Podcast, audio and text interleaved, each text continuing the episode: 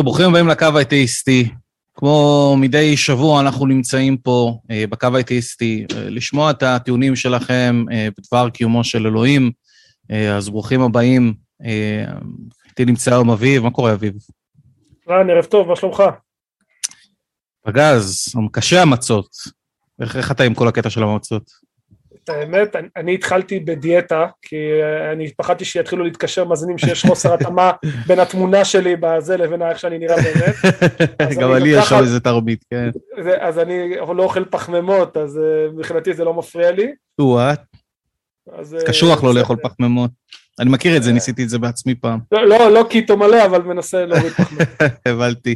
טוב חבר'ה, מי שלא יודע מה זה הקו האתאיסטי, הקו האתאיסטי זו תוכנית שעולה מדי יום ראשון, גם ביוטיוב וגם בפייסבוק, זו תוכנית שבה אתם יכולים להתקשר לנו בשידור חי ולדבר איתנו על כל מה שקשור לדעת, אמונה ואתאיזם. אנחנו רוצים בתוכנית, כל המנחים פה וכל הצוות, אנחנו רוצים להאמין בכמה שיותר דברים נכונים וכמה שפחות דברים לא נכונים, אז אנחנו לא משוכנעים שקיים אלוהים, אז אם יש לכם ראיות טובות להציג לנו, למה אתם חושבים שקיים אלוהים, למה היהדות היא נכונה, או כל דת אחרת, אתם מוזמנים להתקשר אלינו ל-076-5995-940, אז הקווים שלנו פתוחים, היום עקרונית תסנן אתכם ניבה, אני רואה כבר שיש לנו שני מתקשרים שזה מעולה, ואני שמח לראות את זה, ואנחנו נתקדם משם. בואו נראה מה יש לנו פה.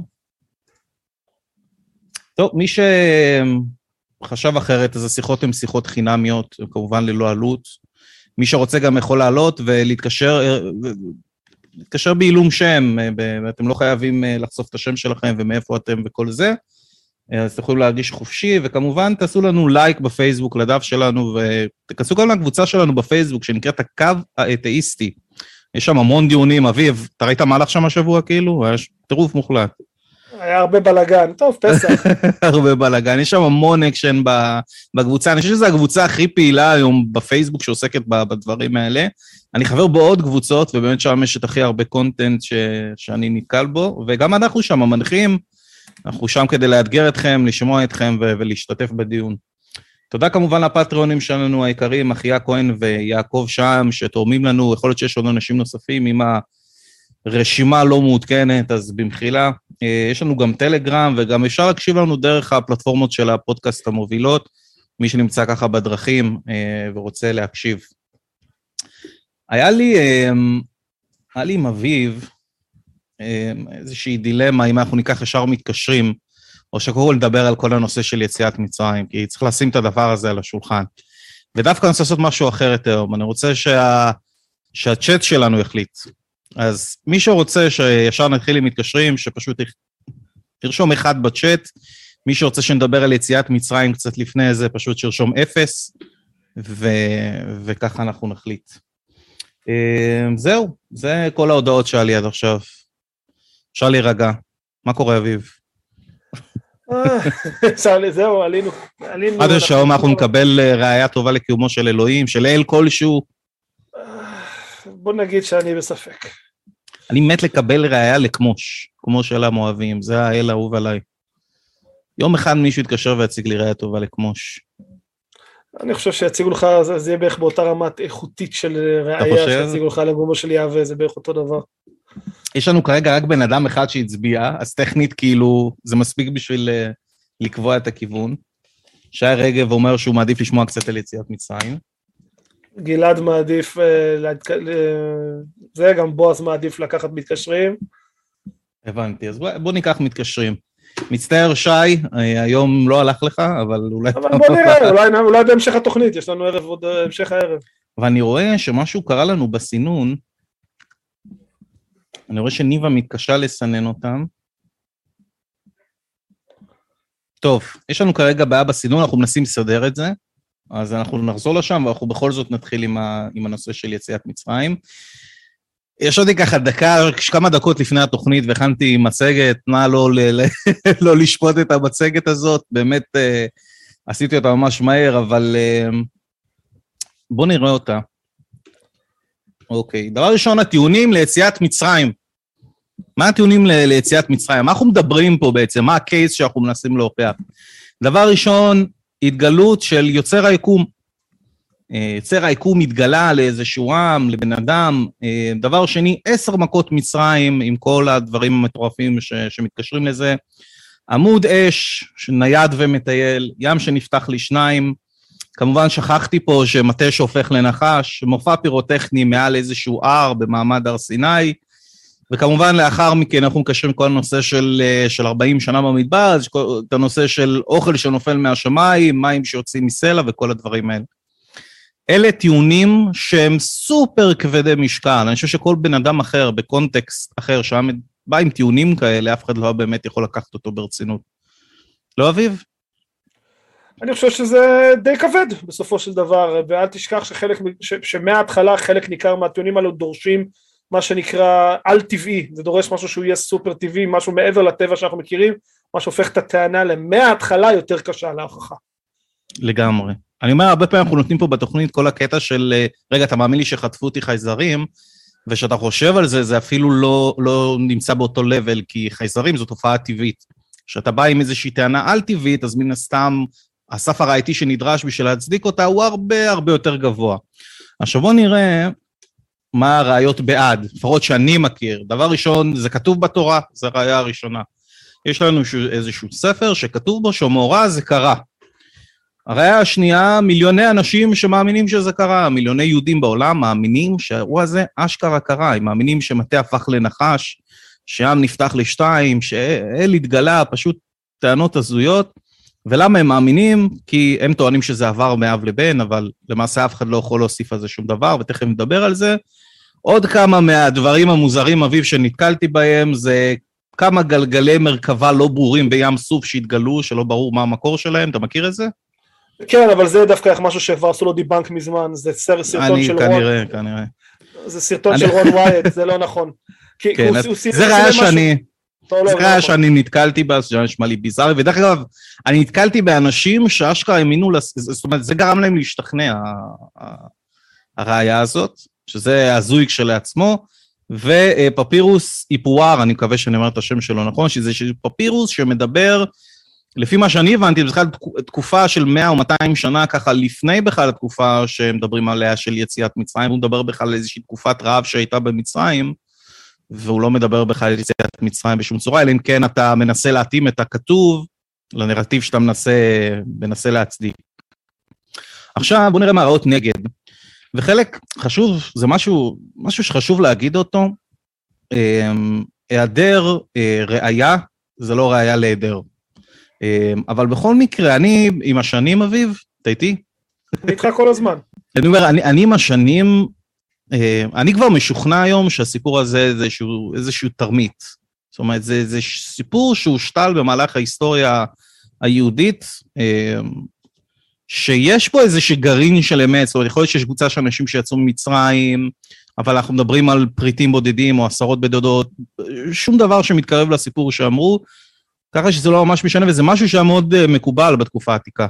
זה היה מאוד מקובל לקחת גרעינים של אמת ולבנות עליהם סיפורים מיתיים.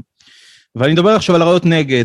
דבר ראשון, התאריך של האירוע בכלל לא ידוע, אף אחד לא יודע מתי זה קרה, יש כל מיני שיעורים. דבר שני, מיקום גבורת משה לא ידוע, שזה תמוה כשלעצמו, גדול הנביאים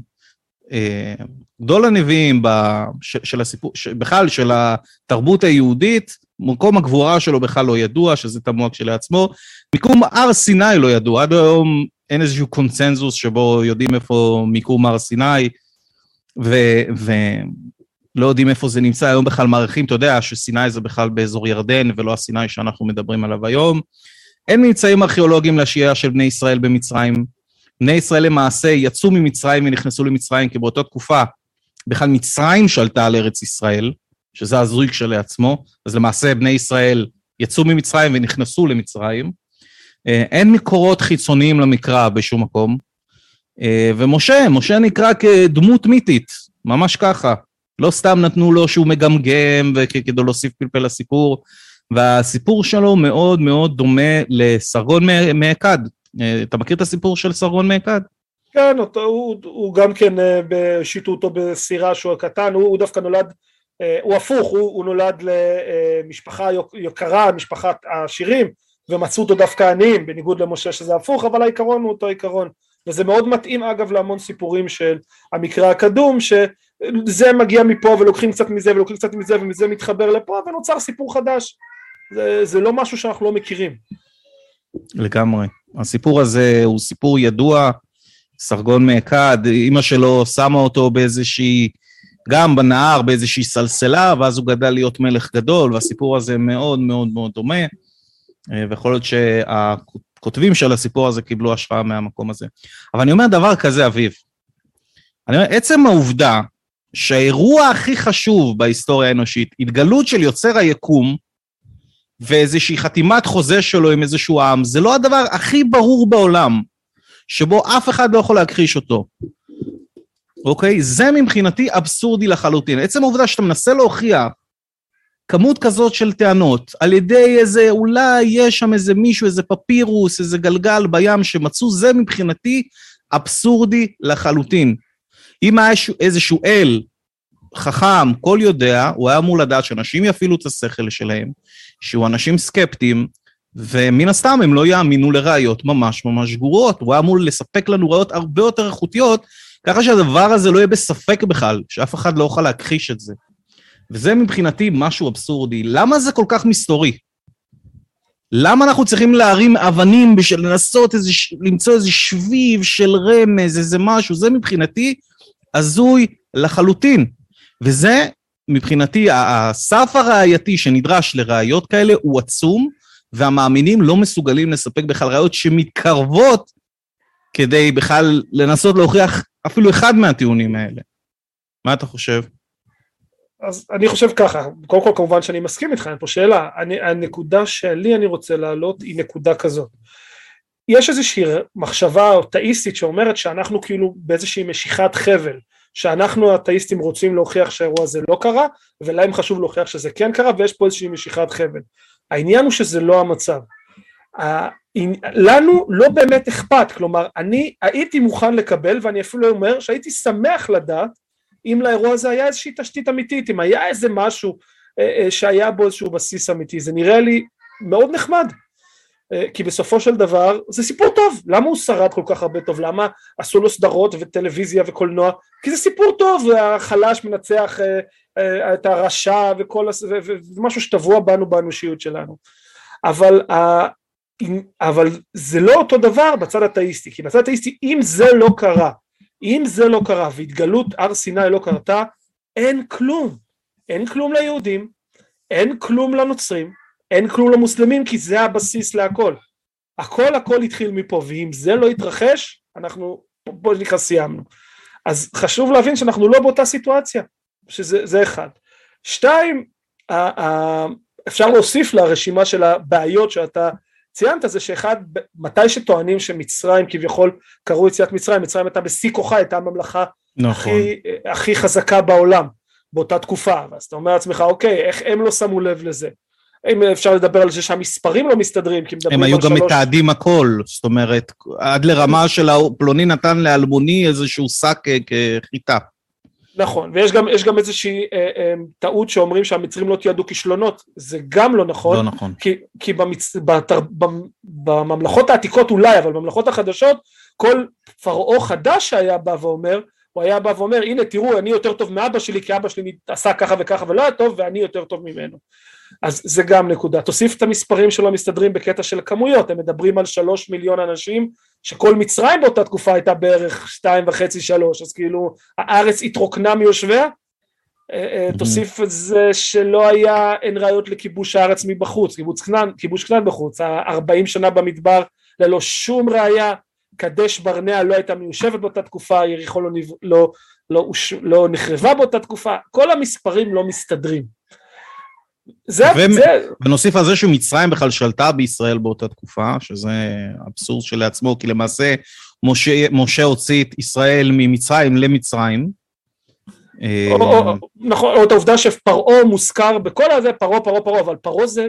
זה מלך, למה לא אומרים את השם שלו? נכון, יש מקומות במקרא שרשום פרעה שישק, השמות של הפרעונים.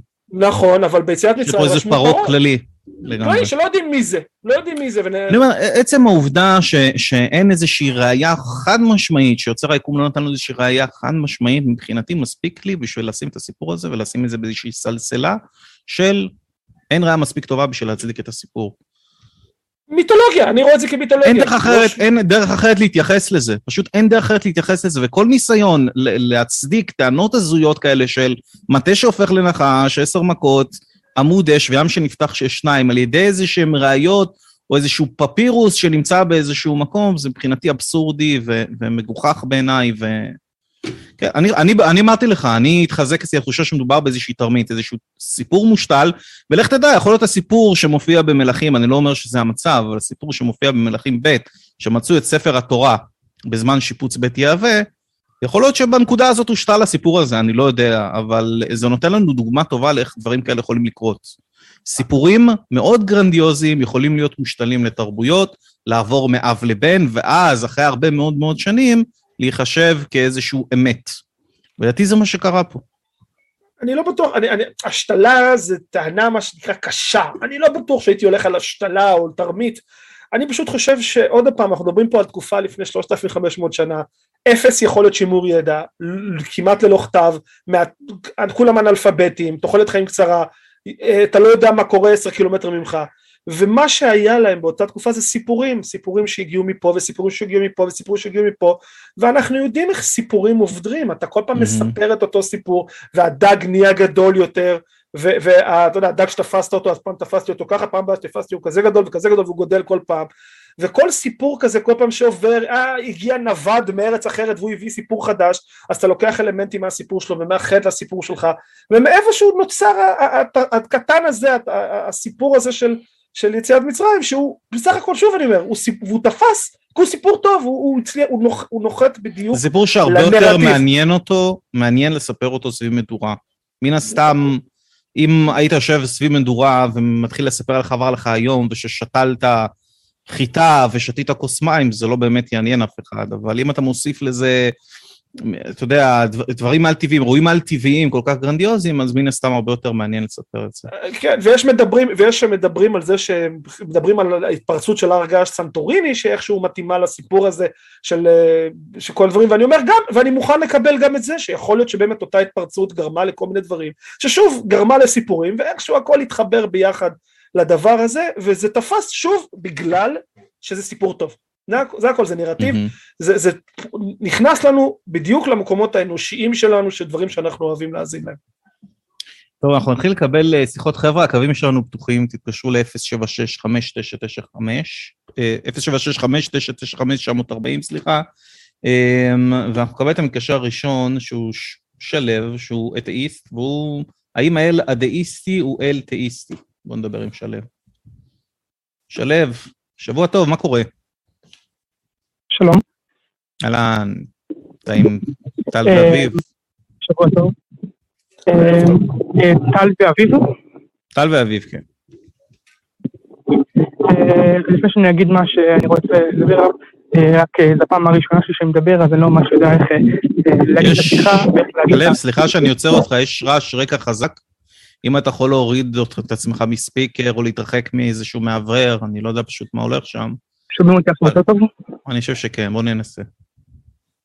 אוקיי, אז הטיעון שלי זה בגלל שקודם כל להגיד, קודם כל אנחנו יודעים שהאלים האתאיסטים של דתות מסוימות, הם רעיונות של אנשי הדת שלהם שכתבו אותם בשביל להסביר מה קורה בסביבתם או מה משמעות החיים, או איך אפילו בדתות מסוימות, איך לסגוד לכהנים שהם אנשי הדת, נכון? אוקיי, זה חלק מההסבר, אבל אוקיי. אוקיי, אז לאחרונה שאני שומע מתקשרים מאמינים, שמדברים על הטיעון הקוסמולוגי, ועל הניסיון כאילו לתפוס את המדע בטעויות שהם לא עשו, או כל מיני דברים כאלה, הם מנסים לרמז על אל דאיסטי בדלת, והם לרגע דוחים את האל התאיסטי שלהם, ועם כל האמונות האל-טבעיות שלו כאילו. מה שהם מנסים לעשות הרבה פעמים זה בעצם, הם צריכים לעבור 2 שלבים, צריכים להוכיח שקודם כל קיים איזשהו אל, והוא לא בהכרח איזשהו אל שמתערב בעולם הזה, ולאחר מכן הם יצטרכו להוכיח או להציג ראיות שיש איזשהו אל אתאיסטי שהוא באמת מתערב ונותן מכות וקובע גורלות וכל הדברים מהסוג הזה. כן. אביב, יש לך משהו להוסיף? בוא נמשיך להקשיב, כן, אנחנו מקשיבים לך שלנו. אוקיי, אז כמו שאמרת בעצם, שקודם כל צריכים לתת הוכחות שיש בכלל אתאיסטי כלשהו. אז בסוף אנשים לא מתפללים ולא הורגים לפי הדת שלהם בגלל אל דאיסטי. אז מה לדעתך, אם אתה יודע, גורם להם לנטוש לרגע את האמונה מהאל האתאיסטי שלהם בשביל כל מיני טיולים קוסמולוגיים ודברים כאלה? אני חושב שהרבה פעמים הם מסתכלים על כובד הטיעונים, וזה נראה להם אבסורד, אבל אני מתיימר לדעת, כן, נראה להם אבסורד, עד לרמה שאומרים, אוקיי, אני אשים את זה בצד, זה לא חזק ללכת לאזור הזה, ואני פשוט אנסה להתקיל את האל הדאיסטי. מאוד קשה להצדיק ים שנפתח לשתיים, דיברנו על זה כרגע, מטה שהופך לנחש, בן אדם שחי בבטן של דג 3 ימים, כל השפות בעולם התבלבלו, כי אלוהים כעס שבנו איזה מגדל בירה, הטענות האלה מאוד ברמת המגוחכות, והרבה מאוד אנשים מסתכלים על הטענות האלה, הם אומרים, אין לי איך באמת להתקיף את זה יותר מדי, אז יותר נוח לי ללכת לאל הדאיסטי, ולנסות להצדיק אותו. מה אתה חושב, אביב? זה בדיוק נכון, מאוד קשה להצדיק את הדברים הללו, אבל צריך להתחיל מאחור, זה נקרא מינימול פקט תיאורי, אתה בעצם אומר, אוקיי, בוא נראה את המינימום שאני יכול להגן עליו, והולכים על איזשהו, זה למה בדיוק כמו שאתה רואה גם, הטיעון הקוסמולוגי בכלל לא מוכיל את אלוהים בתוכו, או הטיעון האונתולוגי למשל, שהוא טיעון לוגי טהור ובכלל לא מדבר על המציאות עצמה, זה הכל טיעונים כאלה שמנסים, וזה לא נקרא אגב אפולוג'טיקה, כי אתה מנסה להצדיק אמונה, אתה לא מנסה להדגים אותה. יש הרבה מאוד גם אנשים באוכלוסייה, אני חושב שזה רוב הגדול של המאמינים באוכלוסייה, זה שהם נמצאים בסוג של אזור אפור, זאת אומרת, הם מאמינים, הם תמיד יגידו לך שיש איזשהו כוח גדול, משהו מעליהם, שהם לא יודעים להסביר אותו, אבל הם נולדו למקום שבו מאמינים בדת היהודית, אז הם זורמים כזה על הדת היהודית, אבל הם בין לבין, לא ממש סגור, מתנמנדים כאלה, אני חושב שרוב האוכלוסייה נמצאת במקום הזה, וזה גם הרמה של הטיעונים שאתה תשמע, הם באמת מנסים לייצג את מה שמאמינים בו. אתה שמת לב לזה גם? אוקיי. לא, שלב איתנו? נראה לי שכן. שלב? איתן. כן, שמעת? כן. מה אתה אומר? שמעתי. טיפה עשה לי יותר לסדר בראש, לנסות להבין באמת מה הם חושבים. אוקיי, תודה רבה. זה באמת לרוב מה שהם להגיד היום. אתה דרך אגב כאילו, אתה היית אתאיסט מאז ומתמיד, או שנהפכת לכזה? אני בחודשים האחרונים נעשיתי אתאיסט. וואלה, והיית מאמין? הייתי מאמין חלש, אבל מאמין בדת היהודית. אז מה שכנע אותך? הנה, אנחנו אולי נקבל פה, אולי נוכל להשתמש בזה בעתיד, אתה יכול לספר לנו אולי מה שכנע אותך? מה שינה את דעתך יותר נכון? הדברים הראשונים שאני זוכר שהיה לי ספקות לגביהם, זה סיפורים ספציפיים בתנ"ך, כאילו לעבור סיפור, כמו שאמרת קודם על הסיפור של האיש שחי 3 ימים בתוך בטן של דג, ועל סיפור יציאת מצרים, וסיפור נוח, וכל מיני סיפורים שהם על טבעיים, שנדלקה לי שם נורה לראות אם הם באמת מציאותיים או לא. ואז לאט לאט התחלתי לראות יותר סרטונים של דוקטור ליגל בינון, שמסביר על איך זה סיפורי שאנשים בסוף כתבו. זה יותר סדר. אלו התנתק. שלב, אתה שומע אותנו? נעלם לנו פתאום. שלב? במיוט. אני חושב שהוא עדיין איתנו, אבל במיוט. לא, הוא התנתק, טרמינט את כל. טוב. וואו, קיבלנו פה חומר טוב. היה נשמע לו אבסורד, כל הסיפורים האלה, שבן אדם חי בבטן של דג 3 ימים, שאליהו הנביא טס לשמיים על כרכרה מעופפת, שמטה הופך לנחש, וזה גרם לו להתחיל להטיל ספק, ולהתחיל לחקור, ואז הוא אמר, נכון, שהוא ראה הרצאות של ליגל בינון, כן, ששוב, אם נהיה הוגנים לרגע אחד, אני רק נזכיר שיגאל בינון לא בהכרח מייצג את הקונסנזוס המדעי, הוא בחור נחמד מאוד, ויש לו היפותזה מאוד מעניינת, שבהחלט... בחלקים מסוימים, לא בכל החלקים. נכון, אבל כרגע לפחות, במיוחד בנושא הזה של מציאת ספר דברים, שבעצם, ששפן הספר הוא כן, זה היפותזה שלו, וזה אני מסכים שהן מספיקות בשביל להצדיק בכלל טענה כזאת, אבל זה נחמד לשחק עם זה, אבל זה לא ממש משנה. נכון. בסופו של דבר צריך למכור ספרים, איכשהו, לא? בדיוק. בדיוק. שלא נגדו שום דבר, הוא כמובן, בטח הוא יותר מומחה משנינו, אבל רק להדגיש שזה לא הקונצנזוס המדעי. חשוב אבל להגיד שאני חושב שזה לא סיבה מספיק טובה בשביל להפסיק להאמין. זאת אומרת, אני חושב שיש מספיק הצדקה לוגית, והצדקה סקפטית, זאת אומרת, הסף ראייתי שיש לבן אדם כדי להצדיק טענות מסוימות, די בשתיהם, אוקיי? בשביל לדחות את הטענות שהמאמינים מציגים לנו. אני לא חושב שבכלל צריך להיכנס אפילו לרמה, שאתה מסתכל על הרצאות של חוקרי מקרא, או חוקרי ארכיאולוגיה כאלה ואחרים. זה נכון, אבל בסופו של דבר זה תהליך, הרי בן אדם, כמו שהוא אומר, הוא התחיל, הוא היה כנראה עם איזושהי אמונה בסיסית מסוימת, אתה יודע, חילוני, מה שנקרא חילוני מאמין, ולאט לאט דברים מתחילים לזוז, וזה כאילו הדחיפה שאתה נדרשת כדי להעביר אותו לצד השני של הסקאלה. לגמרי. חבר'ה, הקווים שלנו פתוחים, היום הערכנו שיהיה קצת קשה, כי זה חול המועד, ויכול להיות שאנשים לא מתקשים בחול המועד, אני לא יודע בדיוק מה הולך שם, הדת היהודית מאוד מקשה, אנחנו צריכים לתפוס אותם בדיוק בזמן הנכון, אז יכול להיות שהיום זה יצר איזושהי בעיה, אז תתקשו עלינו, ל-0765-995-940, עלינו כמה תגובות, דבר ראשון היה סקר, היה סקר, אני לא רואה את התוצאות, אם מישהו יכול לרשום לי את התוצאות. 100-0, מעולם לא התרחש, האם התרחשה, יציאת מצרים אכן התרחשה, 0 התרחשה, 100% מעולם לא התרחשה, אז זה בנושא הזה. איתנוס אומר, טוב, זה מה שאמרת לפני, זה פחות רלוונטי, ואז אהרון אומר, מה, לקח להם 40 שנה ללכת ממצרים לישראל, וואלק, בהליכת ירח אני עושה את זה, גג ב7 שנים.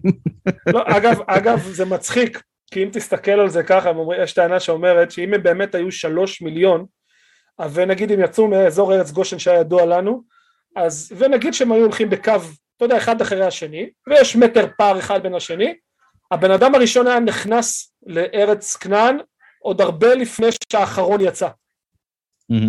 להסביר פה שזה לא מסתדר, זה לא מסתדר בכלל גם כמויות ולא כמויות ולא מרחקים. נגיד לך מה, טוב, זה באחת תגובות נראה לי שאני רואה פה.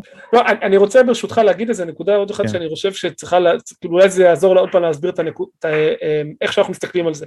ארכיאולוגיה היא מדע, היא לא מדע מדויק, זה לא פיזיקה או כימיה, אבל היא מדע.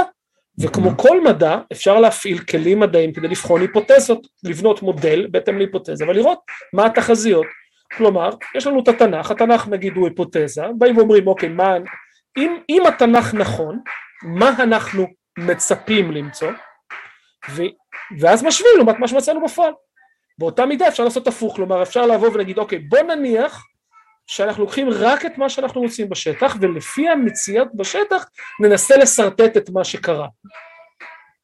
ואז אתה בא מסתכל, אוקיי, מה מבין שתי המודלים הללו יותר עובד? האם אנחנו מוצאים את מה שאנחנו מצפים למצוא? או שבמקרה אנחנו רואים שלא, ואני חושב שפה התשובה, וגם יש את המינימליסטים ויש את המקסימליסטים בארכיאולוגיה, אבל אני לא חושב שיש ארכיאולוג אחד שיבוא ויגיד, על סמך הנתונים בשטח, רק לפי הנתונים בשטח, אם אני אבנה אותם מחדש, אני אוכל לסרטט את הנרטיב התנ"כי. בשום צורה, לא משהו שאפילו קרוב אליו. אנחנו לא היינו מצליחים להגיע בשום צורה לנרטיב התנ"כי. וזה הנקודה שאנחנו צריכים להסביר, בסופו של דבר, זהו. ואמרת בהתחלה, חוסר בריאות לא מדבר על רעות חוסר, זה לא נכון, זה קאץ' פרייז שאנשים אוהבים להגיד, זה משהו שכיף, זה נשמע טוב באנגלית, absence of evidence is evidence of absence, אבל זה לא באמת נכון. יש מקרים שבהם, לא רק מקרים שבהם, חוסר בראיות הוא בדיוק מה שאתה בא ואומר, הטענה נגמרה על סמך זה. מעניין. אפשר לתת דוגמה מאוד פשוטה, זה כמו שאם אני מזמין אותך ואני אומר לך אליי הביתה, ואומר לך, יש לי טלוויזיה 75 אינץ' בסלון, אתה נכנס אליי הביתה ואתה לא רואה טלוויזיה 75 אינץ' בסלון שלי, זה די מפגר מבחינתי לבוא ולהגיד לך, תשמע, חוסר בראיות, זה לא ראיות לחוסר. זאת הטענה היית מצפה לראות אצלי טלוויזיה, אתה לא רואה אותה, העובדה שלא ראית אותה היא בהחלט מספקת כדי לבוא ולהגיד, אוקיי, בסדר, הטענה הזאת לא נכונה. לא חשבתי על זה ככה, אני צריך לחשוב על זה עוד קצת. טוב חבר'ה, הקווים עדיין פתוחים, 076-5995 כרגע, 940 כרגע, אין לנו עוד מתקשרים, ואנחנו צפינו שתהיה איזושהי בעייתיות, אז אם בזמן הקרוב לא מתקשרים, כנראה שאנחנו לא נמשיך, אבל אנחנו... אני רוצה לדבר על טיעון העד, וטיעון העד הוא באמת נמצא במרכז הטיעונים שאנחנו מקבלים פה בקו, טיעון שאומר, אב לא ישקר לבנו, זאת אומרת, כל הנושא הזה של יציאת מצרים, כל מעמד הר סיני עבר מאב לבנו, ואז אתה אומר, מה? אבא של אבא של אבא ישקר לבן שלו, למה שבכלל יקרה דבר כזה? וזהו, אז אני רוצה לדבר קצת כל הנושא של טיעון העד, רציתי לדעת, אביב, מה אתה חושב עליו? דיברנו עליו בתוכנית בעבר, ואני חושב שהוא פשוט לא מחזיק מים מהסיבה הכי פשוטה, כדי שטיעון העד יהיה טיעון עד, צריך עד, כדי שעד שמגיע לבית משפט, מזדהה, אני, אביב, אני העד, אני מדבר. כשמדברים על טיעון העד, הם בכלל לא יודעים מי הבן אדם. הבעיה הכי גדולה אצלי בטיעון העד, היא הבעיה הזאת, שאתה מקבל נרטיב אחד, יש אך ורק נרטיב אחד, ואין שום דבר נוסף. אם באמת טיעון העד היה לו בסיס, אני הייתי מצפה לשמוע, כן, סבא שלי היה ביציאת מצרים, אבל הוא היה... הוא היה בכלל בצד ימין של ה... רגע, אבל אני אגר אותך, הם אומרים, זה כן עבר, אבל אתה יכול לצפות שידויות כאלה ישתמרו במשך 3,000 שנה. אבל זה מה שהם רוצים איתנו. אתם מדברים על סיפור, מה זה עד? מה אתם מדברים על עד? אב מעביר לאב לבנו, אב לבנו. אז אתה מצפה שאבא שהיה שם יעביר את החוויה האישית שלו. שלא יעביר את הנרטיב, הוא יגיד, אני הייתי שם, אני ראיתי, אבל אתה יודע מה, עמד לפניי מישהו שהיה לו קד על הראש, הוא הסתיר לי, ואימא שלי הייתה שם, ובדיוק רצתה ללדת, ואבא שלי בכלל היה לו מחלת מעיים, וסבתא שלי,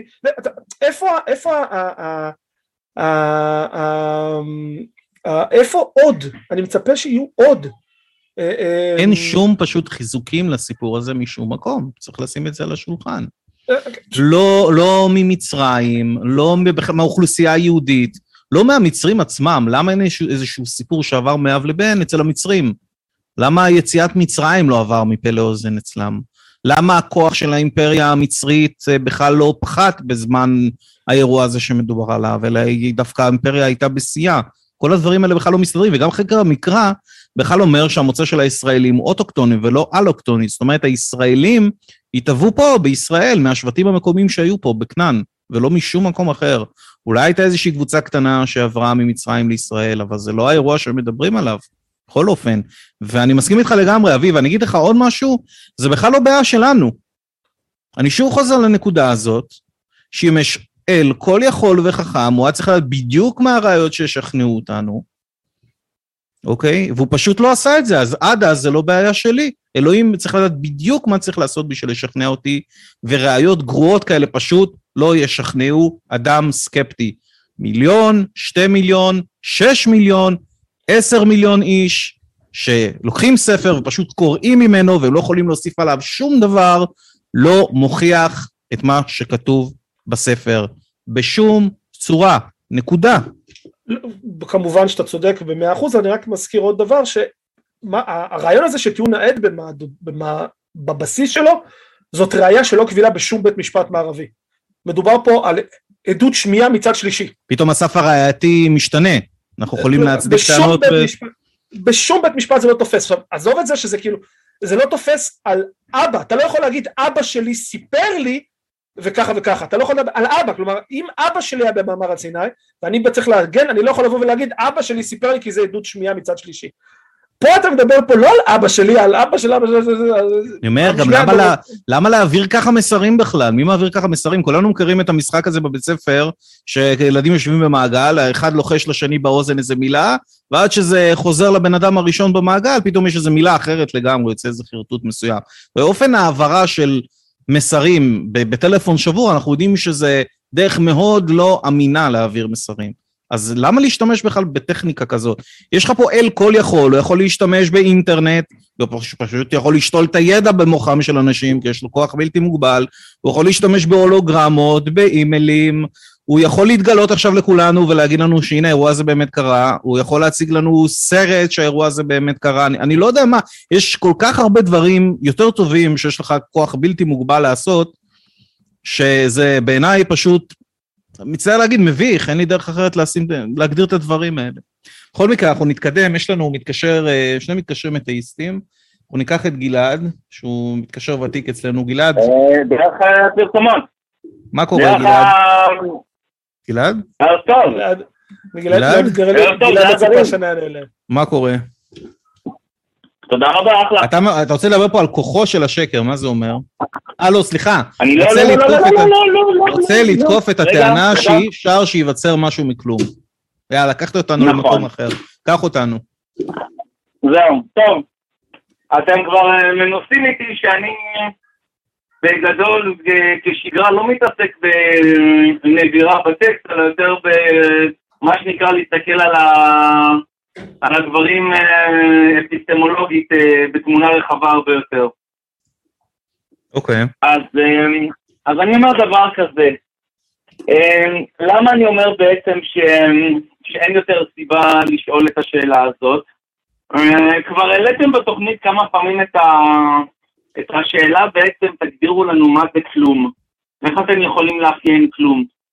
ברגע שמאפיינים את זה, כבר יש לזה תכונות, זה כבר לא כלום. אז זו הייתה הגישה הזאת. אני רוצה לתקוף את הנושא הזה ממה שאנחנו יודעים קצת מפיזיקה מודרנית, על העניין של זמן ומרחב.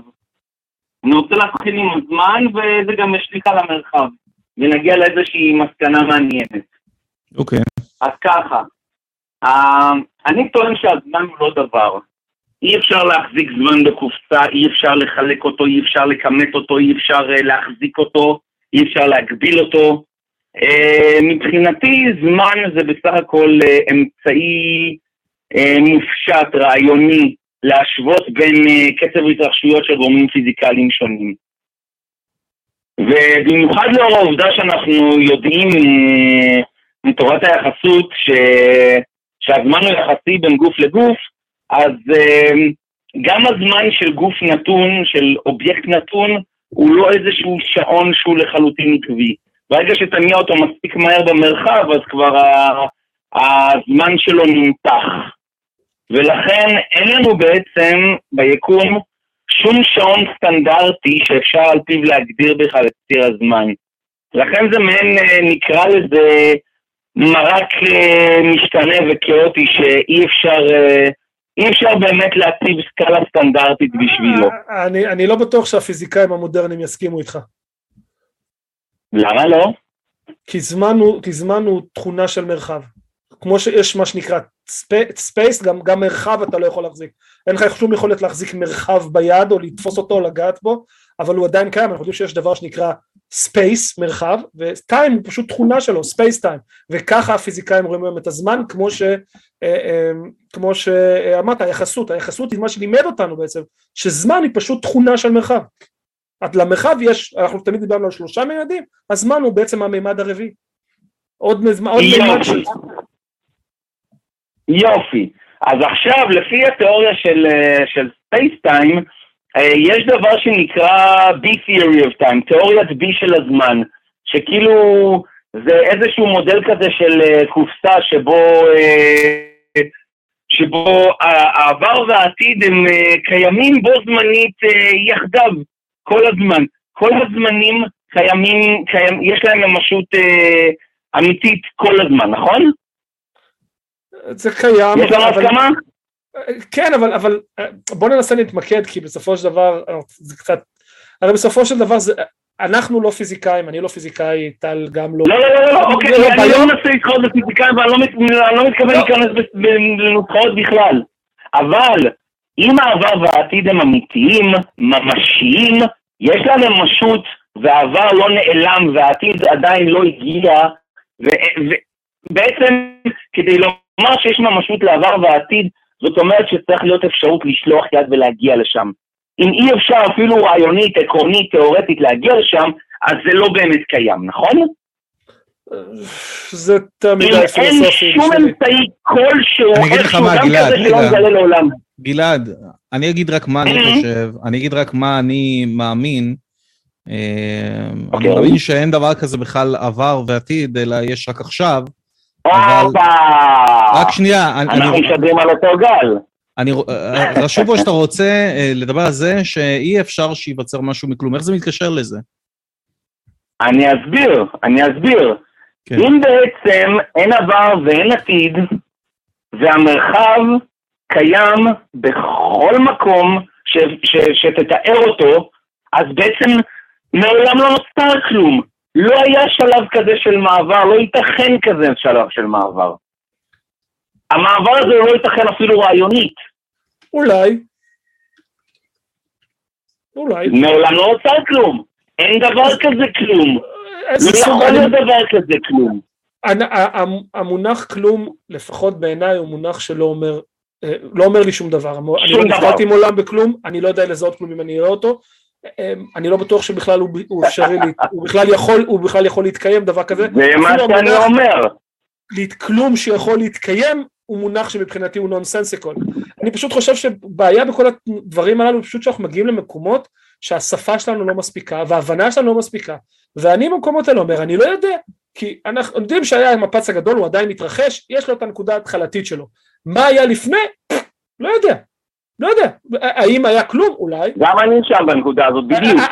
עצם יכול להיות שהמונח מה היה לפני המפץ הגדול הוא גם נונסנסיקול, מה יותר רחב מרחב, מה יותר גבוה מגבוה, לא יודע, כאילו זה משפטים שאין להם משמעות מבחינתי, זה לא עושה לי שום דבר.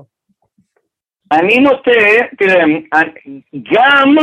גם לאנשים שהגו את הרעיון הזה של אין מה לדבר על הזמן לפני המפץ הגדול, כי אין צפונה מהקוטב הצפוני, על פי אותו עיקרון, גם האנשים שהגו את הרעיון הזה בעצם הם הודו שהסיבה שהם הגו אותו זה כי אנחנו לא יכולים לשלוח יד לשם, אז אין טעם להתעסק עם זה, כי זה כביכול סוג של בזבוז זמן מבחינתנו, לנקודה הבלתי מושגת לעולם הזאת. אז בואו נניח אותה בצד, שהיא לא תפריע לנו למחקר, שהיא לא תגזול לנו משאבי זמן. אני אגיד לך מה...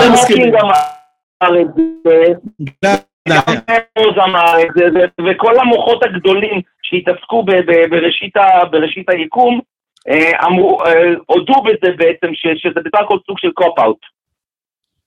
טוב. אני אגיד לך מה, גלעד, היכולת שלנו, אני חושב ששיחה כזאת עם פיזיקאים או אסטרופיזיקאים תהיה הרבה יותר מעניינת. אני לא מנסה לחרות את פיזיקאים. אני אומר, היכולת שלנו לתרום לשיחה הזאת היא יחסית מוגבל, ובכל אופן, אני מודה לך שהתקשרת, אנחנו נשאיר את זה פה, וזהו, שיהיה לך שבוע טוב, גלעד. שבוע מצוין. אחלה שבוע. יאללה. ביי. טוב, גלעד תמיד ככה מאתגר. בא עם איזשהו רעיונות כאלה גרנדיוזיים ומאתגר אותנו, שזה תמיד כיף. בכלל עם הקול הרדיופוני שלו, זה הצגה שלמה. בכל אופן, יש לנו מאוד מתקשר, יש לנו את עמוס, תכף אנחנו נעלה אותו, אבל אני רוצה להגיד לכם, חבר'ה, שהקווים שלנו פתוחים, תתקשרו לנו ל-076-599-5940, אנחנו נשמח לשמוע מכם גם אתאיסטים, גם מאמינים, במה אתם מאמינים ולמה, וגם אם אתם אתאיסטים, מה שכנע אתכם, להפסיק להאמין, אנחנו נשמח לדעת ואולי נוכל להשתמש בידע הזה של לקדם באמת את המטרות של התוכנית ושל הפעילות שלנו. חבר'ה, אפשר לתרום לנו גם, מי שרוצה לתרום לנו, אנחנו משתמשים בכסף הזה לכל מיני מטרות שמקדמות את התוכנית. אנחנו עושים קמפיינים באינטרנט, מביאים מתקשרים, זה ממש ממש עוזר לנו, אז אולי מתאפשר לכם דרך פייפאל, או דרך פטריון, אתם יכולים לתרום לנו גם $1 בחודש, שזה ממש כלום ושום דבר, וזה בסוף מתאסף לאיזשהו סכום שמאפשר לנו לעשות דברים. אז תלכו על זה, וממש תודה. טוב, אנחנו נעלה את עמוס, והוא אתאיסט, הוא לא מתקשר פעם ראשונה אצלנו, הוא מתקשר כבר כמה פעמים, הוא רוצה לשאול איך נוכל להבדיל בין אלוהים והשטן, אם מישהו יוכיח לנו שיש אלוהים עם הוכחות. עמוס, שבוע טוב, מה קורה? שלום. לא, נדבר אלינו. כן, אז השאלה שלי, איך אתם מבקשים הוכחות או ראיות, ונניח שאני באמת מביא איזה מישהו שטוען שהוא אלוהים, ומביא לכם את כל הראיות, עם כל יסדר לכם את הכוכבים איך שאתם רוצים, יצביע את המצרים בים, יפתח את הים, יסגור את הים, יקים אותם לתחייה וכולי, ואז כמובן הוא יגיד לכם לעשות לאכול חזיר ולברך נגיד, לא יודע מה, סתם לדוגמה. עכשיו אתם צריכים להחליט האם אתם עושים את המצוות שלו או לא, אתם צריכים להחליט האם הוא באמת אלוהים, או שאולי הוא השטן והוא רק בא לבחון אתכם. איך אתה תבדיל בין אלוהים לשטן? זאת הדת היהודית יכול. כן, ברור שהוא בא לסדר אתכם. בעצם זה מה שאתם מבקשים, לראיות, והנה אני בא, נניח שאני בא ומציג לכם את כל הראיות האלה, עדיין אתם לא יודעים מה לעשות עם הראיות האלה. אז מה בעצם השאלה? איך אנחנו נבדיל בין השטן לאלוהים? כן, נניח שאתם מבקשים, בואו תראו לנו ראיות, ואני נניח שאני מספק לכם אותם. אוקיי. ואז גם מגיע מצוות עם זה, לברך על החזיר ככה וככה, ולא יודע מה, להקדיש, לבנות עגל זהב, ולהסתובב סביבו, לא יודע מה, משהו כזה. והוא אומר, זה הדת הנכונה, וזה הזרם הנכון. אוקיי. ואתם לא יודעים, אולי בעצם, זה בעצם השטן, שהזרם של ה... אני אומר אם יש לו ידע, אני אומר אם אנחנו מדברים פה על אל כל יכול, או maximally powerful, כן, בגרסה יותר חדשנית שלו, כי אלוהים לא יכול ליצור אבן שהוא לא יכול להרים. מה אתה, כן. אז אני אומר אם הוא maximally powerful, מן הסתם הוא יכול להיכנס למוח שלי ולהשתיל שם איזה ידע שהוא רוצה, למה בכלל הוא צריך לעבור את כל התהליך הזה, זה מה שאני לא מצליח להבין. ואם לשטן יש את היכולת הזאת גם, ואני לא יודע אם יש לפי המיתולוגיה היהודית, אז מה מונע ממנו גם לעשות את זה? אולי המיתולוגיה לא דווקא יהודית, דווקא המיתולוגיה של מישהו אחרת, זה נכון. יכול להיות. מה אתה חושב, אביב? כך, כמה דברים. אחד, אנחנו לא מאמינים באלוהים, אז מן הסתם גם בשטן אנחנו לא מאמינים, ואם יש אולי דמות אחת שפחות מוגדרת מבחינת מיכולות שלה ומה היא מאלוהים, זה השטן, כי זה רק, היהודים לא אמורים להאמין בו, הנוצרים בצורה זו או אחרת, זה קצת שונה, אבל השאלה שלך היא מעניינת, ואני אענה לך את התשובה הזאת. קודם כל, אם אתה חושב על זה קצת, הרי מה שקרה בברית החדשה, זה בערך מה שאתה מתאר, לא? כי הרי מדברים על התגלות חדשה של מישהו שמספיק חשוב, הדגים להם בזה, הדגים להם מספיק טוב לרצונם, ואז נגיד, הוא באמת אמר להם, הנה, תקחו את החזיר, ותברכו על החזיר, ותקחו את הפירות ים, שאנחנו בעבר לא היו אוכלים, והנה עכשיו כן תאכלו. כלומר, זה די מתאר את מה שאתה מתאר עכשיו, משהו שכבר התרחש בעבר, משהו שאנשים שינו אמונה בגלל התגלות זו או אחרת. אבל מבחינתי, שאני מסתכל, אני חושב שצריך לשים הבדלה מאוד משמעותית בין, האם אני מאמין בקיומו, והאם אני עובד אותו. כלומר, יכול להיות שיגיע איזשהו גרף ראייתי, שיבוא ויגיד, סבבה, אני מקבל שאתה קיים, אוקיי. אבל בין להבין, להסכים בזה שאתה קיים, לבין לעשות את מה שאתה אומר לי לעשות, יש בין זה פער. דיברו על זה פה בתוכנית למשל, הדוגמה הטובה זה נגיד, בואו ניקח לדוגמה את עקדת יצחק. גם אם יתגלה אליי מישהו, שאני יאמין שהוא אלוהים, אני מוכן לקבל באמונה שלמה שזהו אלוהים, ואני מאמין שזהו, והוא יורה עליי לרצוח את אחד מילדיי, אני אגיד לו לא. אתה תרצה, תהרוג אותי, אתה יכול להעניש אותי, עד ימי חיי, וכל לנצח תעניש אותי, אבל אני לא אעשה משהו כזה, שמבחינתי אני לא רואה כולו מוסרי, אתה אולי חזק יותר, אבל אני יותר מוסרי ממך. איתנו עמוס? מספיק טובה? כן, נראה לי, הוא נקטע קצת, אביב.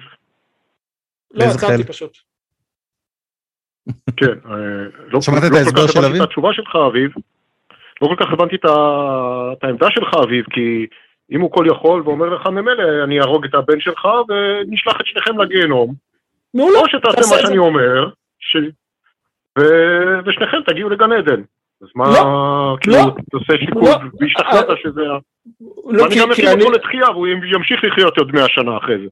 כי אני חיה מוסרית, ואני יודע להבדיל בין טוב לבין רע, ואני עדיין יודע להגיד שזה טוב וזה רע, ואני לא צריך את אלוהים כדי שיגיד לי מה טוב ורע. ואני, אם הוא מבקש ממני לעשות דבר כזה, אז הוא לא האלוהים שראוי שאני אעבוד אותו, ואם הוא יעניש אותי זכותו, הוא יותר חזק ממני, אני לא יכול לעשות כלום נגד זה, אבל אני עדיין, מה שנקרא, ילך לגיהנום בראש מורם, שאני יותר מוסרי ממנו. לא, הוא גם יגיד לך, אני אקים אותו לתחייה, והכל יהיה בסדר, זה הכל עניין טכני. זה לא משנה, אני לא מצליח, זה לא רלוונטי, אני לא מצליח להביא את הרלוונטיות.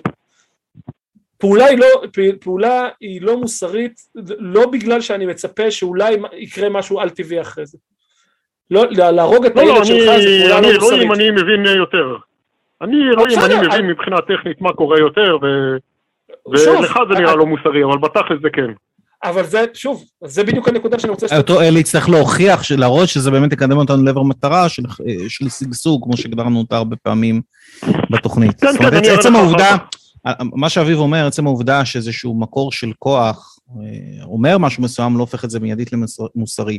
אם אותו אל אומר משהו, והוא אומר בסופו של הדבר הזה, שמו חבר'ה, זה מוסרי, ואנחנו משוכנעים שזה לא מוסרי, אותו אל יצטרך להציג לנו ראיות, איך זה מקדם אותנו לעבר המטרות שגדרנו, שזה להביא את המין האנושי לידי סגסוג. אם הוא ייחשב ולהציג לנו את הראיות האלה, אנחנו לא נקבל את זה שמוסרי, לא בגלל שהוא הכי חזק. אני אסביר לך, אבל זה ייקח עוד 100 שנה, ב100 שנה אחרי זה, שאתם תחיו, אחרי שנקים אותו לתחייה, אני אסביר לך. אז הוא יצטרך אז הוא יצטרך להסביר את זה בו ברגע, במיוחד שיש לו כוח על טבעי, זה פשוט לא מסתדר, אתה מבין? זה להגיד, בואו תעשו משהו שנראה לכם לא מוסרי, עוד 100 שנה אתם תבינו שזה מוסרי, לפחות אותי באופן אישי זה לא היה עובר, הוא היה צריך להראות לי איך בעוד 100 שנה, זה באמת היה מקדם את המטרה שלנו של להביא את המין האנושי, לידי סגסוג. אביב, רצית להגיד את זה? כן, רציתי רק להגיד שכאילו, תחשוב על זה ככה, אלוהים שמבקש ממני לעשות משהו שאני רואה כלא מוסרי, רק כדי לקבל איזשהו רווח עתידי על כך, הוא לא אלוהים שראוי שאני אעבוד אותו.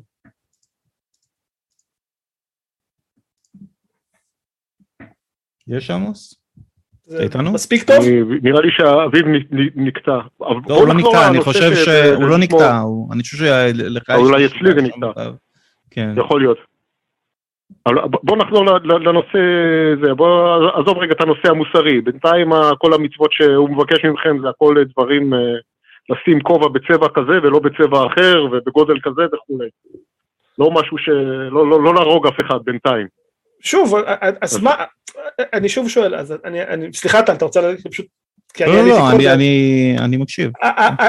אני, יצור חי, נושם, חושב, מסוכן לקבל החלטות לגבי מה שאני עושה. אני לא רובוט, אני לא שולחן, אני לא מסמר שאתה צריך לדפוק. אם אתה רוצה שאני אעשה משהו, אתה צריך להסביר לי, כמו לאדם חושב, והאדם המאמין חושב שאלוהים, שהאדם נברא בצלם אלוהים, את בראת אותי עם שכל, אתה צריך להסביר לי למה אני אעשה משהו. ואם אני חושב שההסבר הזה מתאים, אני אעשה את זה, אני לא צריך שאתה אני לא אעשה את זה כי אתה אמרת לי, אני אעשה את זה כי אני חושב שזה נכון.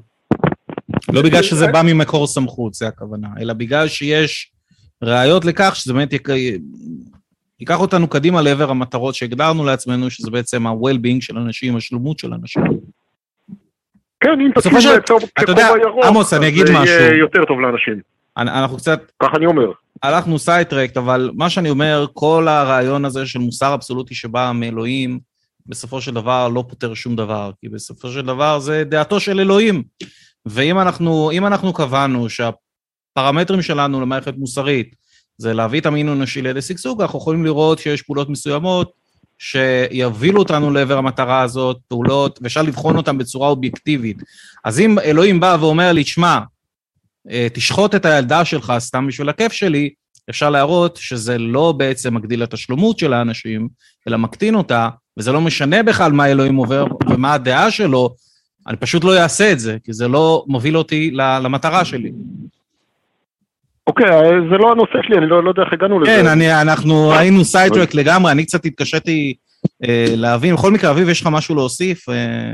אני מבין, אני פשוט מבין מה אתה שואל, ושוב, אני חושב שהתשובה שאתה צריך, כאילו, אולי לא תשובה שאתה אוהב לשמוע, ואני מצטער על כך, אבל אני שוב אומר, יש הבדל בין לעבוד את אותו אל, ולהאמין בו. אם נגיע לסף הראייתי הנדרש, אני בהחלט יאמין בו. אבל כדי שאני אעבוד אותו, הוא יצטרך להסביר... אז זה בדיוק השאלה, לא, או בדיוק פה השאלה. הוא יצטרך להסביר לי למה ישוב... בוא נשאל ככה, למה ישות כל יכולה אינסופית, שבעצם יכולה לעשות מה שהיא רוצה, צריכה בכלל מישהו שיעבוד אותה. זה לא נשמע לך הזוי? לא נשמע לך הזוי שיש ישות שהיא מסביר... לא, לא, לא, זה לא השאלה, זה לפני, אני עצרתי קודם. עמוס, נראה לי, אני אגיד לך משהו. עמוס, אני באופן אישי, קצת קשתי להבין מה הטיעון שעומד מולנו, אני יכול להיות שהבנתי בצורה לא נכונה, בוא תסביר לנו רגע מה הטיעון פה בעצם.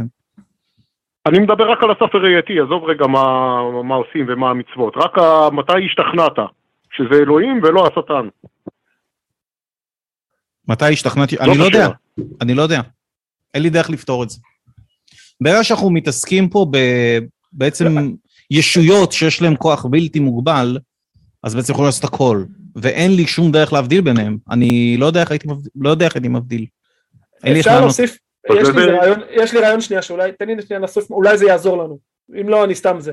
ארתור סי קלארק מצוטט וידוע שאמר, שישות חייזרית מתקדמת מספיק, עם טכנולוגיה מספיק מתקדמת, תיראה לנו כמו קסם. כלומר, עזוב סטן שנייה בצד שזה קצת מבלבל, אבל בוא נסתכל נגיד על איזושהי ישות חייזרית, שיש לה טכנולוגיה כל כך מרשימה, שהיא מסוגלת לעשות את הדברים שאלוהים טען שהוא עשה בתנ"ך, והיא מציגה לנו אותם, ואתה אומר, ומציגים את עצמם כאלוהים. איך הייתי מבדיל ביניהם לבין האלוהים האמיתי?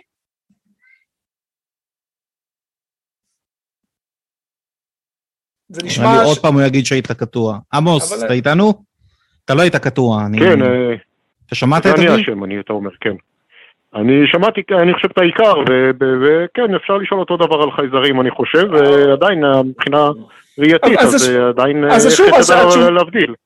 התשובה תהיה אותה תשובה, אני לא יודע, אני בהחלט יכול להיות שיגיע לסף ראייתי, שאני יאמין מספיק, אבל לא, וזה לא יהיה אותו אלוהים הנכון, אבל זה עדיין לא יגרום לי לעבוד אותו, עד שהמצוות לא יודגמו לי, מה הערך שלהם כטובת האנושות, טובתי האישית, וזה לא מספיק להגיד, תעבוד אותי כי אני בראתי אותך, או תעבוד אותי כי אני מלך היקום, זה לא, it's not enough. מה שגם אתה לא יכול להיות מוסרי, ובמקביל לדרוש... מתקימים לך, אתה שם כובע ירוק, יש תחר יותר, אני יודע מה, משהו כזה. שוב, זה אחלה, אם אני שם כובע ירוק, ובגלל זה אני חי 100 שנה יותר, וזה מודגם, בוודאי שאני אשים כובע ירוק, למה לא? עמוס, יש? כן. You can wrap it up? כן, זאת אומרת שהוא צריך לדגם את התועלת ביישום המצוות שלו. נכון. התועלת והמוסריות, או התועלת או המוסריות. כן, אוקיי. טוב, מעולה. טוב, עמוס, תודה שהתקשרת, היה לנו תענוג. שלך שבוע טוב. שבוע מצוין, עמוס. טוב, חג שמח, ביי. יאללה, ביי. טוב. זו שאלה מעניינת, איך אתה תבדיל בין אלוהים לשטן? אין לי תשובה לזה. אני לא יודע להבדיל. ברגע שאנחנו מתעסקים בישויות על-טבעיות, עם כוחות מיוחדים, אין לי דרך, אין לי איזשהו ניסוי שאני יכול לבצע, שיוכיח לי לכאן או לכאן. לפחות שאני מכיר, ולכן היה לי מאוד קשה לדעת מי מהם השטן ומי מהם זה אלוהים. אני מסכים, זו אחת הבעיות שהרבה פעמים שואלים אותנו אתאיסטים, איזה ראיות אתם מחפשים? ואז אתה אומר, את האמת קשה לי להציג לך משהו, כי כמו שאמרתי, הרבה דברים, אני לא יודע להבדיל, נגיד בין, עזוב אלוהים לשטן, לא יודע להבדיל בין אלוהות לבין ישות חייזרית מספיק מתקדמת. נכון, כמו שארתור סי קלארק אמר, שקשה להבדיל בין טכנולוגיה מאוד מתקדמת, בעצם לאיזשהו נס או פעולה על-טבעית. תסתכל על, בוא ניקח רגע את יציאת מצרים, אני מסתכל על כל המראות שקרו שם, אוקיי, ים שנפתח לשתיים, עמוד אש, מכות, ברד שנופל מהשמיים, אני לא בטוח שעם טכנולוגיה מספיק מתקדמת, אתה לא יכול לעשות את הדברים האלה. ברור שלא. אני אומר, כן, יהיה מאוד קשה להבדיל בין איזשהו חייזר עם טכנולוגיה מאוד מתקדמת לאיזשהו אל שעשה את זה. יש איזושהי הרצאה שראיתי של פרופסור שנקרא מיצ'יו קאקו, שהוא מדבר על בעצם 3 מצבים, סטייטס טכנולוגיים של סיביליזציות. והראשון זה שהם מסוגלים לשלוט בכוכב שלהם, זאת אומרת לשלוט בכוחות הטבע, ולחמם או לקרר את כדור הארץ. השני זה ברמה גלקטית, סליחה, הם יכולים בעצם להשפיע על הכוכבים סביבם במערכת השמש שלהם, להפוך כוכבי לכת מסוימים שאי אפשר לאכלס שם אנשים, לכוכבי לכת שכן אפשר לאכלס שם אנשים, וברמה הכי גבוהה זה רמה, כמו שאמרתי, בין גלקטית, שהם יכולים ממש לעשות את זה לגלקסיות שלמות או דברים מהסוג הזה. אנחנו כרגע נמצאים ברמה 0, זאת אומרת, אנחנו לא יכולים אפילו לשלוט בכוכב לכת שלנו, אבל אנחנו מתקרבים לשם, מתחילים לדגדג את זה, כן? אני אומר, ברמה ראשונה שבה אתה יכול להשפיע על הכוחות הטבע, על הכוכב לכת שאתה חי בו. יכול להיות שאתה יכול לעשות את הדברים האלה, לפתוח ים לשתיים, להוציא עמוד אש מהשמיים, לא יודע מה, ליצור עדר של צפרדעים שיציפו איזה אזור מסוים, עדר של הרבה. אני לא רואה שזה כל כך מופרך. אני מסכים איתך כמובן לחלוטין, אגב שלא יחשבו המתקשרים שאנחנו מאמינים באיזה, שזה מה שקרה, אבל אני חושב שזה, אתה צודק בכל מה שאתה אומר, וזה עדיין לא פותר את הבעיה המוסרית של הסיפור. כי גם אם אתה מקבל שנגיד היה מישהו יכול לעשות את זה, זה לא מסביר את הבעיות המוסריות של הסיפור, כי כשאתה ילד ושוב, וכשאתה לפני 2000 שנה או לפני אפילו 100 שנה, הסיפור הזה נשמע מצוין, אבל היום אתה קצת אומר לעצמך, רגע, מכת בכורות, באמת היה צורך להרוג את כל הילדים הבכורים בארץ מצרים? עזוב את זה, יש משהו יותר חמור, הוא הקשה את לב פרעה בכוונה. בדיוק. זאת אומרת, הוא... בדיוק, אתה צודק, הוא הקשה אותו כדי להרוג את כל הילדים מצרים. אז הוא הולך לגמרי. איזה הנישה מוזרה זאת, איזה הנישה, במה הם חטאו, נגיד פרעה לא בסדר, במה הילדים חטאו שאתה צריך להרוג אותם? במה הפרות חטאו? אין איזה שום היגיון. זה רק בשביל להראות כמה גדול יש לו, כמו שאומרים. בדיוק, אז אני אומר, גם אם אני מקבל שהטכנולוגיה יכולה להיות זה, עדיין הייתי נתקע פה בבעיה המוסרית שאומר, אוקיי, אולי חזרים יכולים לעשות את זה, אבל אלוהים מוסרי לא היה עושה את זה. כל אחד מאיתנו, וגם האנשים שנמצאים פה בצ'אט, בהינתן זה שיש להם עכשיו, ניתן להם כוחות על-טבעיים, יוכלו למצוא דרך הרבה יותר טובה לשחרר את עם ישראל מאשר לעשות את כל הדברים, לדרך הרבה יותר מוסרית. אפילו ילד בן 5 יוכל למצוא דרך הרבה יותר מוסרית לשחרר אותו. למה בכלל, אם יש לך כוח, העליתי על זה גם איזשהו סקר בקבוצה, אם יש לך באמת כוח בלתי מוגבל, למה פשוט שלא תמנע את הכניסה שלהם מראש? למה לתת להם להשתעבד בכלל מראש וליצור את הבעיה הזאת? לא, זה יותר גרוע מזה, כי אני מכיר. זה יותר גרוע. למה זה יותר גרוע? כי המצרים הענישו את ישראל, זה היה הרי עונש. זה היה שם עונש. הרי למה 400 שנה הם היו עובדים? היה פה עונש. כלומר, המצרים עשו את מה שאלוהים ציפה מהם לעשות, ואז הוא העניש אותם על זה שהם עשו את מה שהוא ציפה מהם שהם יעשו. לגמרי, כל הסיפור הזה לא מסתדר. כל אחד מאיתנו יכול למצוא דרך לתפעל את הסיפור הזה בצורה טובה יותר. מבחינתי זה ראייה איכותית לכך שהמאורע הזה לא יכול להתרחש על ידי אל טוב או מוסרי בכל אופן. הלאה הוא מתקשר, בוא נראה אם הוא יחזור. אגב, אני אעדכן אותך שהסקר אומר שיש לנו כרגע 20% אומרים שהתרחשה. מתוך 20 מצביעים, שבמתמטיקה קלה זה 4 אנשים, זאת אומרת שיש 4 אנשים בצ'אט שלנו שחושבים שיציאת מצרים קרתה, אז למה שלא ירימו טלפון ויסבירו לנו למה הם חושבים שהיא קרתה? אנחנו נשמח לשמוע למה, אנחנו נשמח, אין ספק. אני רוצה לדבר איתך, אביב, על איזושהי שיחה בקבוצה, זה מה שאנחנו ממתינים לעוד מתקשר, שיחה איזו היפותטית שהעליתי אותה לקבוצה שלי עם איזשהו מאמין, ורציתי לדבר איתך, אז לשמוע מה אתה חושב. אז ככה, מאמין אומר, מה שאלוהים אומר מוסרי, אני, מה אם אלוהים אומר לך לאנוס את הילדה שלך? מאמין, אלוהים לא ידרוש דבר כזה. הוא יודע כבר מראש שאלוהים לא ידרוש דבר כזה. למה אתה חושב ככה? אני שואל אותו. אז מאמין אומר, כי אלוהים הוא מוסרי, אז אני אומר לו, אם אתה יכול לזהות לבד מהמוסרים של מה אתה צריך את אלוהים, אתה מכיר את הפינג-פונג הזה? כן, מכיר. יש את הדילמה של יוטיפרו, נכון? יש שככה הורגים את השם שלו, שבעצם אומרת... בעברית אוטיפרון. אוטיפרון, אוטיפרון בעברית, סליחה. יוטיפרו זה נראה לי באנגלית, באנגלית. כן. אז אני אומר, האם משהו נהפך למוסרי כאלוהים אמר, או האם משהו מוסרי, כי אלוהים הצביע על הדבר המוסרי הזה. זאת אומרת, במקרה הראשון, אין בעצם, זאת אומרת, המוסר של אלוהים נתון לקפריזות שלו. זאת אומרת, אם מחר הוא אומר, וואלה, תנסו כולכם את הילדות שלכם, אז זה פשוט הופך את זה למוסרי, אז אתה נתון למרותו של הקפריזות של אלוהים. או במקרה השני, האם המוסר הוא בעצם לא משהו שנוצר על ידי אלוהים, אלא אלוהים בעצם מצא את המוסר, והוא סך הכל מספר לנו עליו. זה הדילמה, רציתי לדעת מה אתה חושב על זה. אני מאוד אוהב את הדילמה הזאת, אני עוד לא קיבלתי עליה עדיין תשובה טובה לדעתי, אני חושב שהיא מדגימה בדיוק את הבעיה לכל מי שטוען שקיים דבר כזה מוסר אובייקטיבי, כי בדיוק כמו שציינת נכון מאוד, אם אלוהים קובע כי הוא קובע זה סובייקטיבי, אלוהים הוא ישות מכל דבר, מה שהוא מחליט יהיה והוא קובע על פי כוחו, אם הוא לא קובע אז הוא לא נחוץ, אנחנו יכולים לגלות את אמות המוסר האלה לבד, בלעדיו, ואני באמת לא נתקלתי עד כה בפתרון טוב לדילמה הזאת.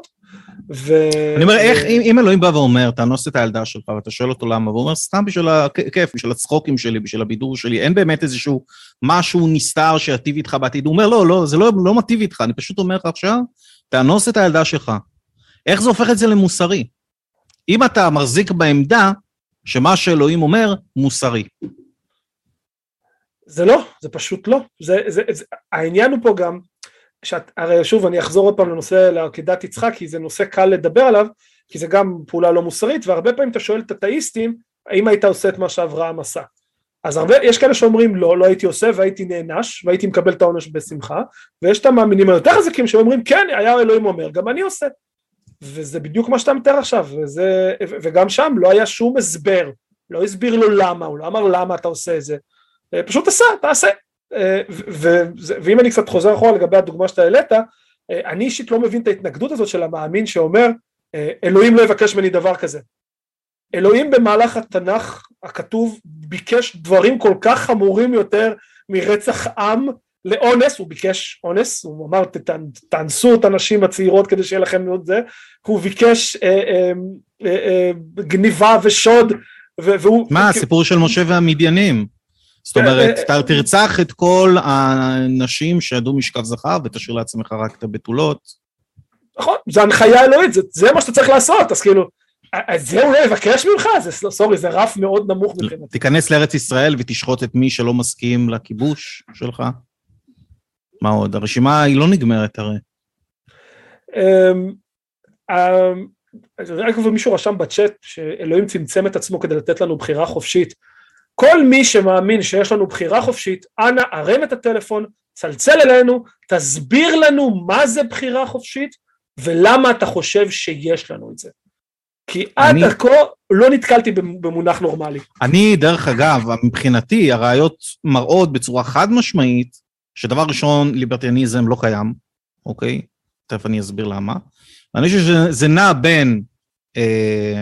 דטרמיניזם לקומפטיבליזם, זה מונח שדן דנט נראה לי הגה, ואני לא יכול להחליט אם זה קומפטיבליזם או דטרמיניזם, אבל איפשהו זה נד שם אצלי, זה נמצא שם.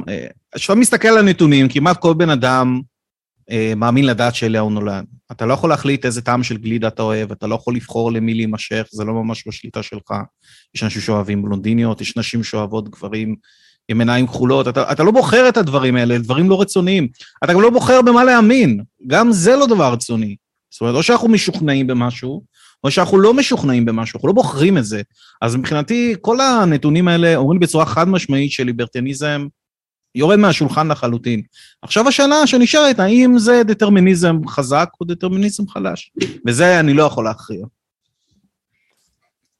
אני נוטה להסכים איתך, בחירה חופשית ליברטנית, היכולת לבחור אחרת, לדעתי, לא רק שאין לנו סיבה לחשוב שזה קיים, אין לנו ראיות לקיומו, ויש לנו דווקא ראיות טובות שמראות שזה לא קיים,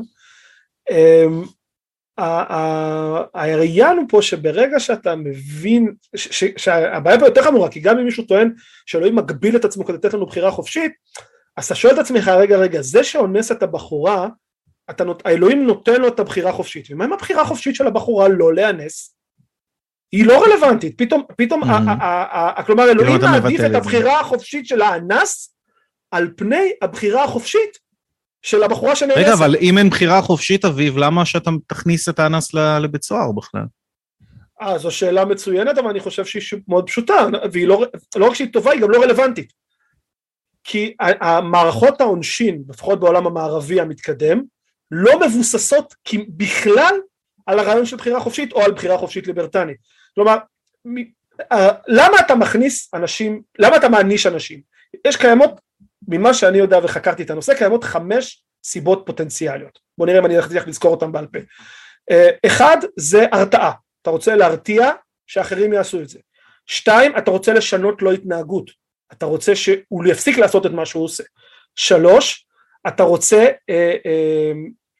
לבנות, רגע, אמרתי, אתה זה, הרחקה מהאוכלוסייה במידת הצורך. זה החלק, אני חושב, הכי חשוב דרך אגב. הרחקה מהאוכלוסייה במידת הצורך. וחינוך מחדש, לבוא ולהגיד, אוקיי, בוא נגרום לך להיות, לשפר את התנהגות שלך. 5, זה נקמה, כי אנחנו רוצים להעניש אותו כי הוא הפריע לנו. עכשיו, תוציא את שנייה את הנקמה החוצה, כי זה קטע שלרוב לא נוטים להתייחס אליו, וזה לא קיים בבית המשפט תכלס בימינו. כל 4 האלה מתאימים לחלוטין בלי הרעיון של בחירה חופשית ליברטנית. נכון.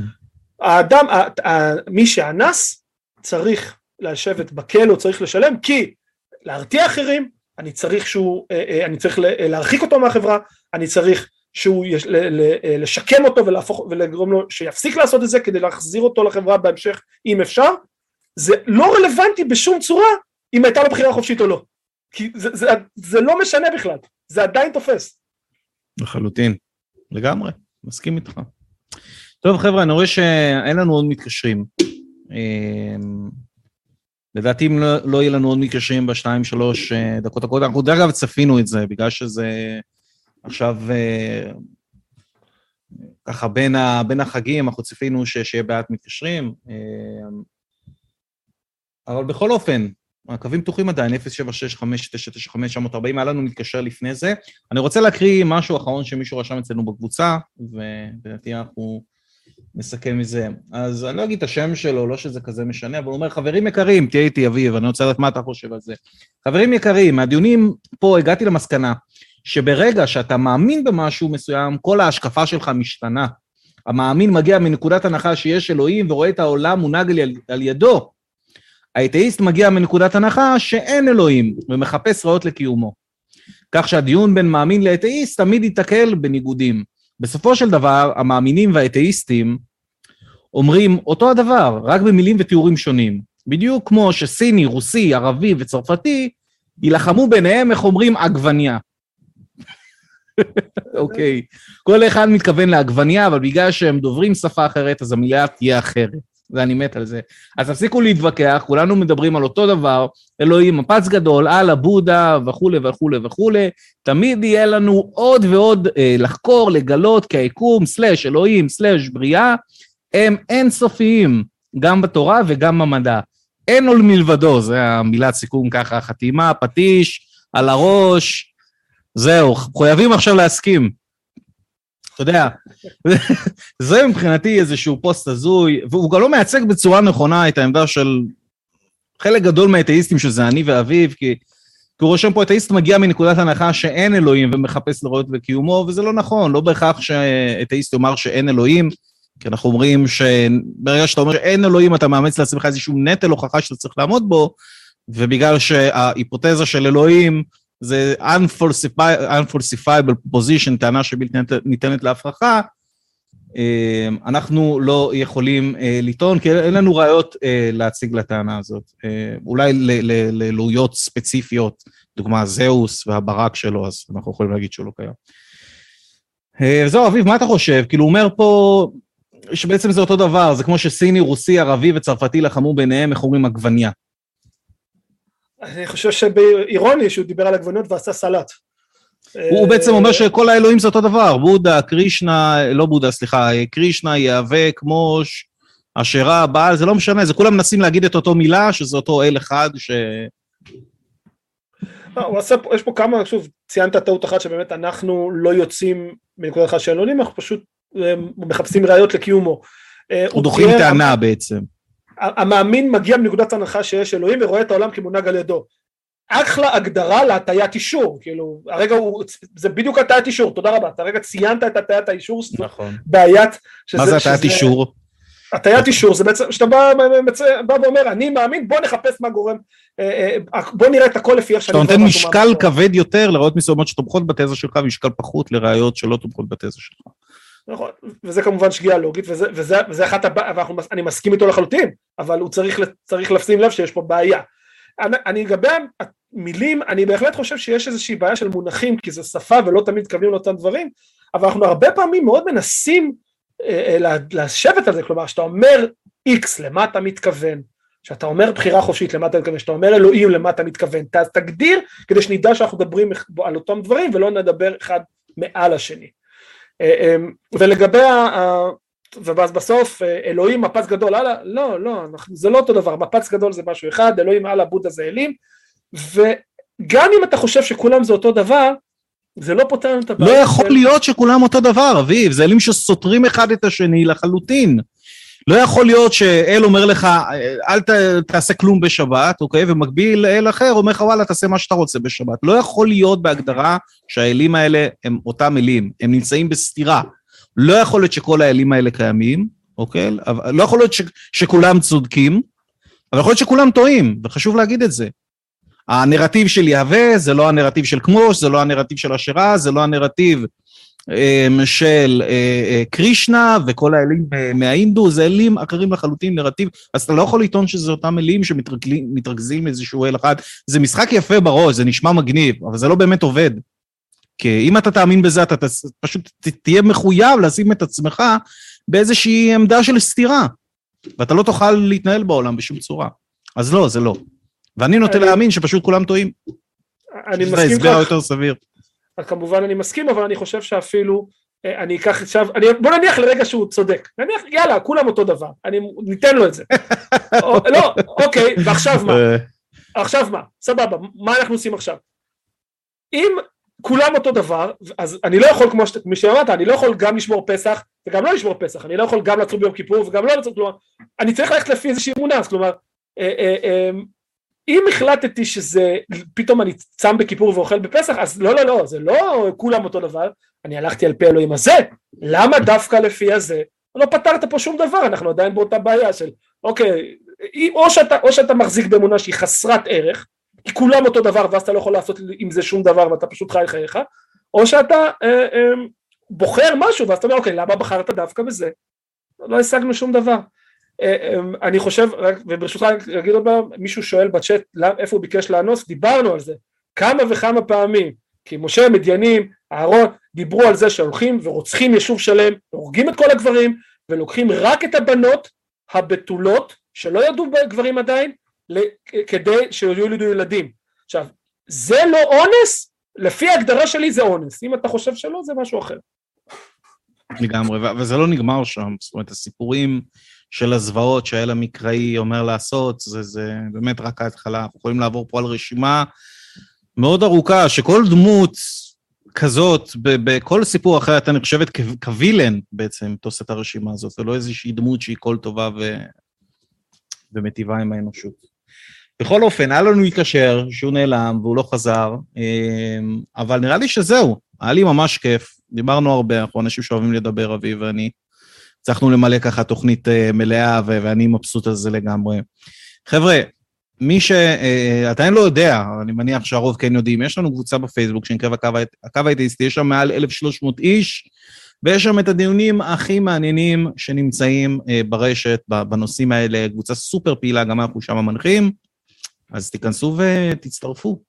וכמובן תעשו לנו לייק בפייסבוק לדף שלנו, זה עוזר לחשיפה שלנו, וכמובן ללחוץ פה סאבסקרייב למטה, ולהצטרף פה לערוץ ביוטיוב, וגם לחוץ על הפעמון, ואם אתם ממש רוצים לעזור לנו, וככה לפנק אותנו, קחו לינק של התוכנית, את השידור חוזר, תפיצו בפייסבוק, תפיצו בקבוצות, תהיו השגרירים שלנו, זה מאוד מאוד עוזר לנו, אנחנו רוצים להביא כמה שיותר מתקשרים, אנחנו רוצים שהתוכנית הזאת תהיה הקונצנזוס, אני מבחינתי אביב שהתוכנית הזאת תהיה בפריים טיים, בערוץ 2, אני חושב שזה הדבר הכי חשוב שאנשים צריכים לדבר עליו, האמונות שלהם, כי אנשים פועלים על פי האמונות שלהם, ולא ניתן להפריד בין אמונה לפעולה של אנשים, לכן צריך לדבר על אמונות, ואנחנו בכלל לא עושים את זה בחברה שלנו, זה פשוט אבסורד, כי אולי אותו מחבל, אני לא יודע מה, שהלך ורצח, הוא מאמין באללה, ושהוא יקבל בתולות אחרי שהוא ימות, אם הוא היה נחשף מגיל מאוד צעיר לתוכנית מהסוג הזאת, יכול להיות שזה היה משנה דעתו, והוא לא היה נהפך למחבל הזה, זה רק דוגמה אחת מיני רבים שתוכניות כאלה יכולות לעשות לחברה שלנו. חבר'ה, תודה שהצטרפתם אלינו. אנחנו נראה אתכם שבוע הבא, יום ראשון, 8:30 בערב, אני חושב שיש עוד פעם חג, אני לא סגור על זה, אני מקווה שלא, אני מקווה שיהיו מתקשרים, אז אנחנו נראה אתכם שבוע הבא, ואם אתכם, שיהיה לכם שבוע טוב. תודה, אביב. ביי, תודה, שבוע טוב. ביי.